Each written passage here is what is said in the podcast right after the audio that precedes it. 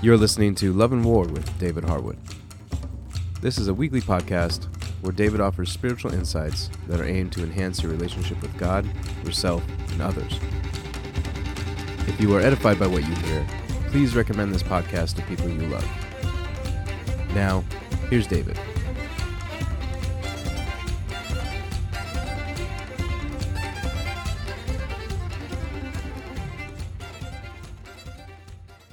Our last meditation explored ultimate hope.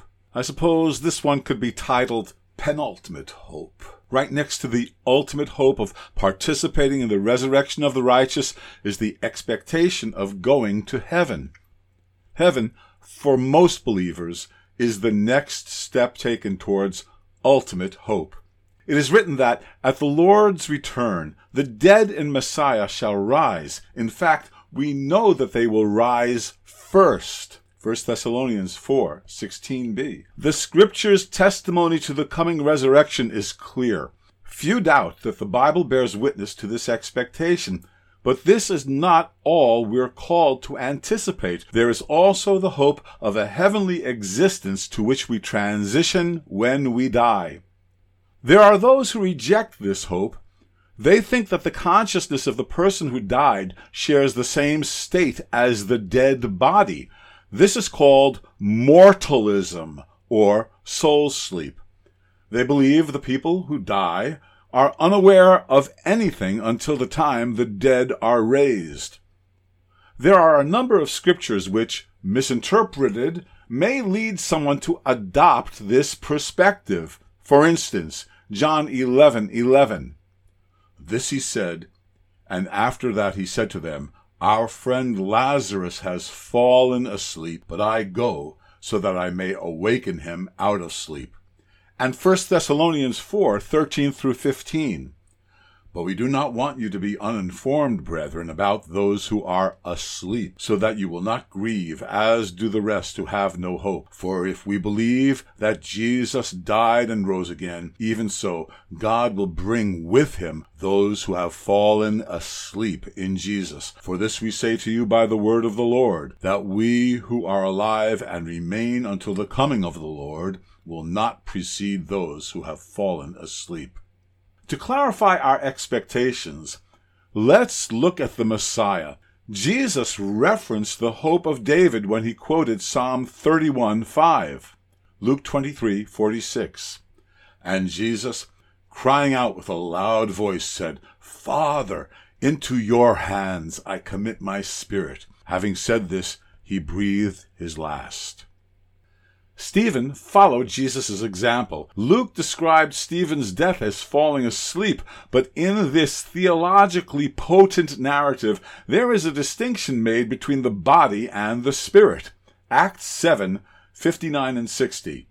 They went on stoning Stephen as he called on the Lord and said, Lord Jesus, receive my spirit. Then, falling on his knees, he cried out with a loud voice, Lord, do not hold this sin against them. Having said this, he fell asleep. Here's a question. Was Jesus unaware, insensate after he died? What did Peter say? 1 Peter 3, 18 and 19, For the Messiah also died for sins once for all, the just for the unjust, so that he might bring us to God, having been put to death in the flesh, but made alive in the spirit, in which also he went and made proclamation to the spirits now in prison. To continue, was Yeshua's warning about the rich man and Lazarus divorced from spiritual reality? Of course not. This is what the Lord said. Now the poor man died and was carried away by the angels to Abraham's bosom, and the rich man also died and was buried. Luke 16:22. Through this story, the Lord explicitly taught that after death, the soul lives on. At death, there is an initial dividing of righteous, reconciled believers, those who are united to the Messiah in this life, from those alienated from God in motive, nature, action, and alas, destiny. John saw the disembodied souls of those martyred during the tribulation. They were consciously participating in intercession. Revelation 6, 9b to 10, Tree of Life version.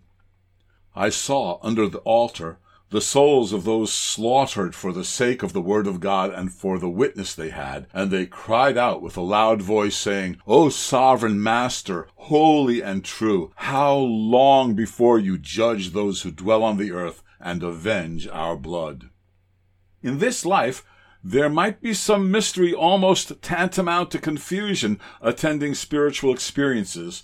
Paul wrote, I know a man in the Messiah who, fourteen years ago, whether in the body I do not know, or out of the body I do not know, God knows, such a man was caught up to the third heaven. And I know how such a man, whether in the body or apart from the body, I do not know, God knows, was caught up into paradise and heard inexpressible words which a man is not permitted to speak. 2 Corinthians 12, 2 through 4. Note that what Paul did make clear is that he experienced and expected a separate existence of his inner man, his soul, from his outer man. The inner man was being renewed every day, while his outer man was falling into a state of mortality. 2 Corinthians 4, 16. Therefore, we do not lose heart, but though our outer man is decaying, yet our inner man is being renewed day by day. Ultimately, he expected his inner man to be temporarily separated from his flesh, to depart and be with the Lord. Philippians 1, 21 through 24. For to me to live is Messiah, and to die is gain. But if I am to live on in the flesh, this will mean fruitful labor for me, and I do not know which to choose. But I am hard pressed from both directions, having the desire to depart and be with the Messiah, for that is much better, yet to remain on in the flesh is more necessary for your sake. He described his experience with the Lord, despite its richness, as akin to being absent. 2 Corinthians 5, 6 through 8. Therefore, being always of good courage, and knowing that while we are at home in the body we are absent from the Lord, for we walk by faith, not by sight. We are of good courage, I say, and prefer rather to be absent from the body and to be at home with the Lord. One day he expected to be fully present with the Messiah. He would be absent from the body and at home with Jesus. Let's listen to Hebrews 12 where it describes current spiritual reality. Hebrews 12, 22 through 24. But you have come to Mount Zion and to the city of the living God, the heavenly Jerusalem, and to myriads of angels, to the general assembly and church of the firstborn who are enrolled in heaven, and to God, the judge of all, and to the spirits of the righteous made perfect and to Jesus, the mediator of a new covenant, and to the sprinkled blood which speaks better than the blood of Abel. Right now, the spirits of the righteous made perfect participate in heaven's jubilation. What causes this celebration? The writer to the Messianic Jews, Hebrews, was describing what John recorded in Revelation 4 and 5. Maybe we can find a cause of celebration there. When we read those chapters, we find that God's victory over suffering, evil, and the powers of darkness will be fully manifest and a new beginning will commence this new beginning includes the joy and awe of the redeemed and those beings who are amazed at the scope of this redemption. We, who are the goal of God's saving love, will be filled with what is described as unspeakable joy and come into the fullness of our true identities. So what is our hope for the afterlife? God has the capacity to relate to and experience both the spiritual and the material realms. The resurrected Messiah can do the same thing. The believer whose body has died can not. However, they can relate to the spiritual realm. In the resurrection, the full range of experience is given to the awakened saint.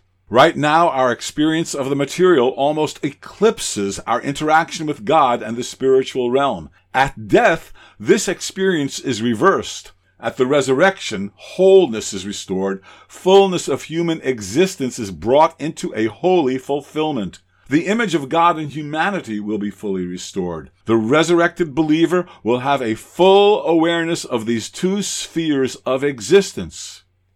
Have you ever had a vivid dream? A dream so real that practically all your senses seemed to be active, yet you were asleep.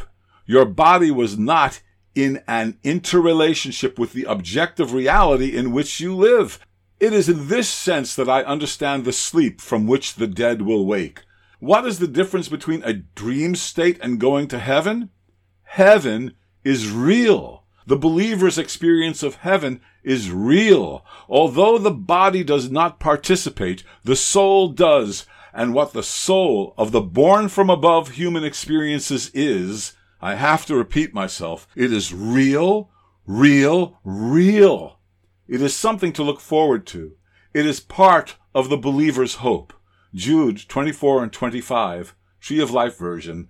Now to the one who is able to keep you from stumbling and to present you blameless before the presence of his glory with great joy to the only God our Savior, through Yeshua the Messiah our Lord, be glory, majesty, power, and authority before all time, both now and forever. Amen. Love and War is written and presented by David Harwood. The theme song is Skirmish from the album Spontaneous Combustion by Leonard Jones. David has written several books, including God's True Love and his latest, The Meditations of My Heart Developing a Healthy Inner Narrative which contains a collection of daily devotionals. You can find links to these and others by visiting loveofgodproject.org and clicking on the books section. If you'd like to reach out to David, you can go to our Facebook page, Love and War DH, or send an email to loveofgodproject at gmail.com.